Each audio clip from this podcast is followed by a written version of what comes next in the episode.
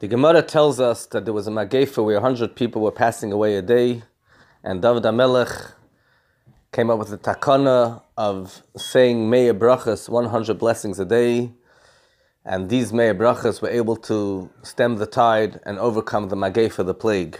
And this is brought down in many poskim regarding the general idea of Meya Brachas, and specifically in times when there were plagues within Klal Yisrael, the Svarim bring down the importance of saying our Meya Brachas. The Tzemach Tzedek, amongst others, writes that although nowadays everybody says 100 brachas a day, that's part of our general ritual and davening. True, we need to be careful on Shabbos and Yom Tov, where we might be missing out some of the brachas to add some extra stuff to be able to have those brachas. But on a regular basis, we do have Meya Brachas on a daily basis, but still we could put an extra caution to make sure that we say our brachas with proper kavana. This is written by the Chida as well in the Sefer Devash Lefi, by the Chaim Palaji, and as mentioned, Tzemach Tzedek writes it specifically as an instruction during his time. Another thing that Tzemach Tzedek mentions, and also mentioned in other Svarim, that the Mishnah tells us on Mesichta Avis, that a dever, a play, comes about because the poor people are not receiving the dues which they deserve, and therefore, the Tzemach Tzedek encourages us very much to be extra particular in the mitzvah of tzedakah. Kivega also writes about giving tzedakah. The Paiskim mentioned this in the halachis of fasting for a dever, that even in a case where fasting is not recommended, like in the current situation, people need to be healthy, but we increase in davening and tzedakah. Tzedakah has the power that it transforms the midas hadin to midas harachmim, the attribute of severity to the attribute of compassion, and through our giving tzedakah, this will help increase our schusim and bring about the ultimate Yeshua.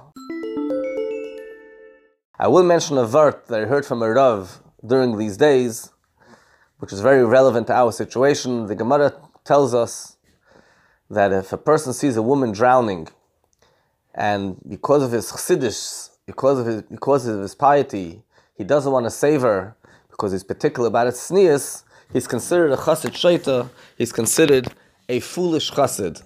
And the question begs to be asked, and some of Farshim even asked this question, why are we calling him a chassid shaita? Why don't we call him a ritzeich, a murderer? He's standing and not, and not saving a Jewish woman.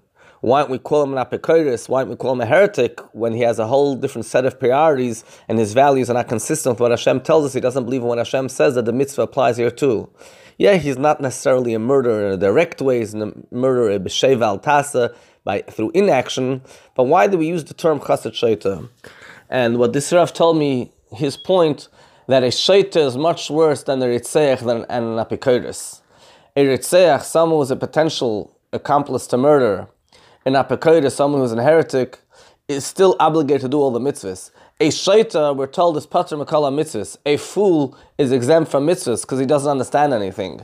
Such a person lost any sense of decency and normalcy when he has his priorities mixed up. We need to understand the most important thing for the Abish is the Jewish body much more than the Jewish soul. In general, the Beis Hamikdash was the most important thing, so much so that we say that stopping children from learning is so important that even when it comes to building a Beis Hamikdash, we don't stop them even greater than the Beis Hamikdash is Shmira Shabbos. And that's why when it came to making the Mishkan, Moshe Rabbeinu told the Jewish people, Hashem told Moshe several times, that as great as the Mishkan is, but it shouldn't include Chil Shabbos, Melachis of Shabbos. But there's something even more important than Shabbos, and that is the safety of a Jewish person. Ishmartam as Shabbos ki Shabbos is holy, but the pasuk says ladas ki ani Hashem mikadishchem. In the same parsha, it tells us, keep Shabbos and don't violate the malachas of Shabbos. So the Mishkan, the pasuk finishes off ladas ki ani Hashem mikadishchem. I Hashem am sanctifying you. You're even holier than the Shabbos, and saving a Jewish life supersedes Shabbos. This is how the Chassam Sofer explains this pasuk, and this is very important in our current situation to appreciate the great mitzvah that we're able to perform now, the mitzvah of Shmiras Haguva Nefesh, which according to many, many Paiskim, most Paiskim, it's a mitzvah Seder Raisa. Going back to the theme of being careful with our brachas, the concept of tefillah is very relevant nowadays more than ever. We know the Rambam tells us that when a person has an ace sada and he davens then, davening then is a mitzvah seder raisa. Right now, our tefillah takes on a whole new dimension. It is part of a mitzvah saseder raisa of davening. There's no greater a surah that we could think of where the whole entire Klal Yisrael is united in this surah. Let us put an extra effort now to tefillah and daven properly. And there's many sections of davening that are very relevant to the situation. We should have extra kavana in these sections, in addition to the point of mentioning having kavana during our brachas. When we say the bracha Ashiyatzar on a regular basis, Roi Fechal Basar, the Abish brings cure to every single flesh, Umafli Lasas, and he's wondrous.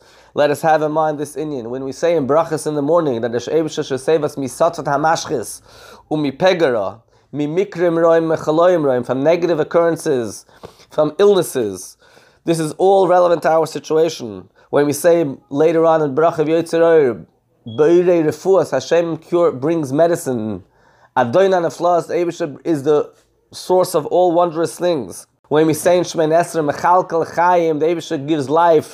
Soymech Neuflim, he helps those who fall. Roifei Cholim, he cures the sick. And of course in the Bracha of Rifa'enu as well. We say in the bracha of Shir Shaftena v'Hasrim Memenu Yagam Anacha, remove all sorrow from our midst. In the bracha of Shema of course, we down to Hashem to listen to our tefillahs. And on Mondays and Thursdays, today we'll say, Yoshev Charinapcha Me'amcha Me'ircha Me'artzcha Menachlasecha Hashem, remove your anger from amongst your nation, from your city, from your inheritance. Shoymer She'eris Yisrael, Hashem protects the remnants of the Jewish people. Where we say in Hashkivenu by night, V'hagim Badenu protect us, V'hasim Elenu Oyev Dever V'cherev, remove a plague from our midst. We say in in Yoshev Beseser, in Krish Shalamita, which this is particularly a section of Krish Shalamita because the Gemara refers to this chapter as a Shir Shal the chapter of Tilim the Psalm, which helps against Pagoim, negative things that confront us. The pasuk says, "Kuhu yatzilcha midevet havois Hashem protects us midevet havois from a plague. Yipim litzitcha elef thousands can fall from all sides. Eilecha leigus, but it won't come close to us. Let us have in mind all these tefillahs and have the proper kavanah during this tefillahs. And this is a time to take an extra achlata, as the Tzemach Tzedek writes in his letter relating to a situation of this nature. We should have extra kavanah not to talk during davening. We should do this when we're davening at home right now and not talk during davening unnecessarily. And we should have in mind that mitzvah shall be able to go back to shul will be extra careful in kedushas beis hakneses. We don't have the ability to daven now b'tzibur. I mentioned on an earlier occasion that Reb Mendel Futerfas sent the name of Chassidim. There's a special advantage of davening amongst three people. This has also a halachic source. Reb Mordechai Banet, the Rav of Nikolsburg, writes in his Chidushim there's a, there is an advantage. Even if we can't daven with 10 people, we should daven with 3 people. It's a form of Berev Amid, even with 2 people. And even if a person is all alone and davening to Hashem, Hashem listens to our prayers wherever we are. Yisrael will listen to our prayers and bring about the end of all this and be as Mashiach now.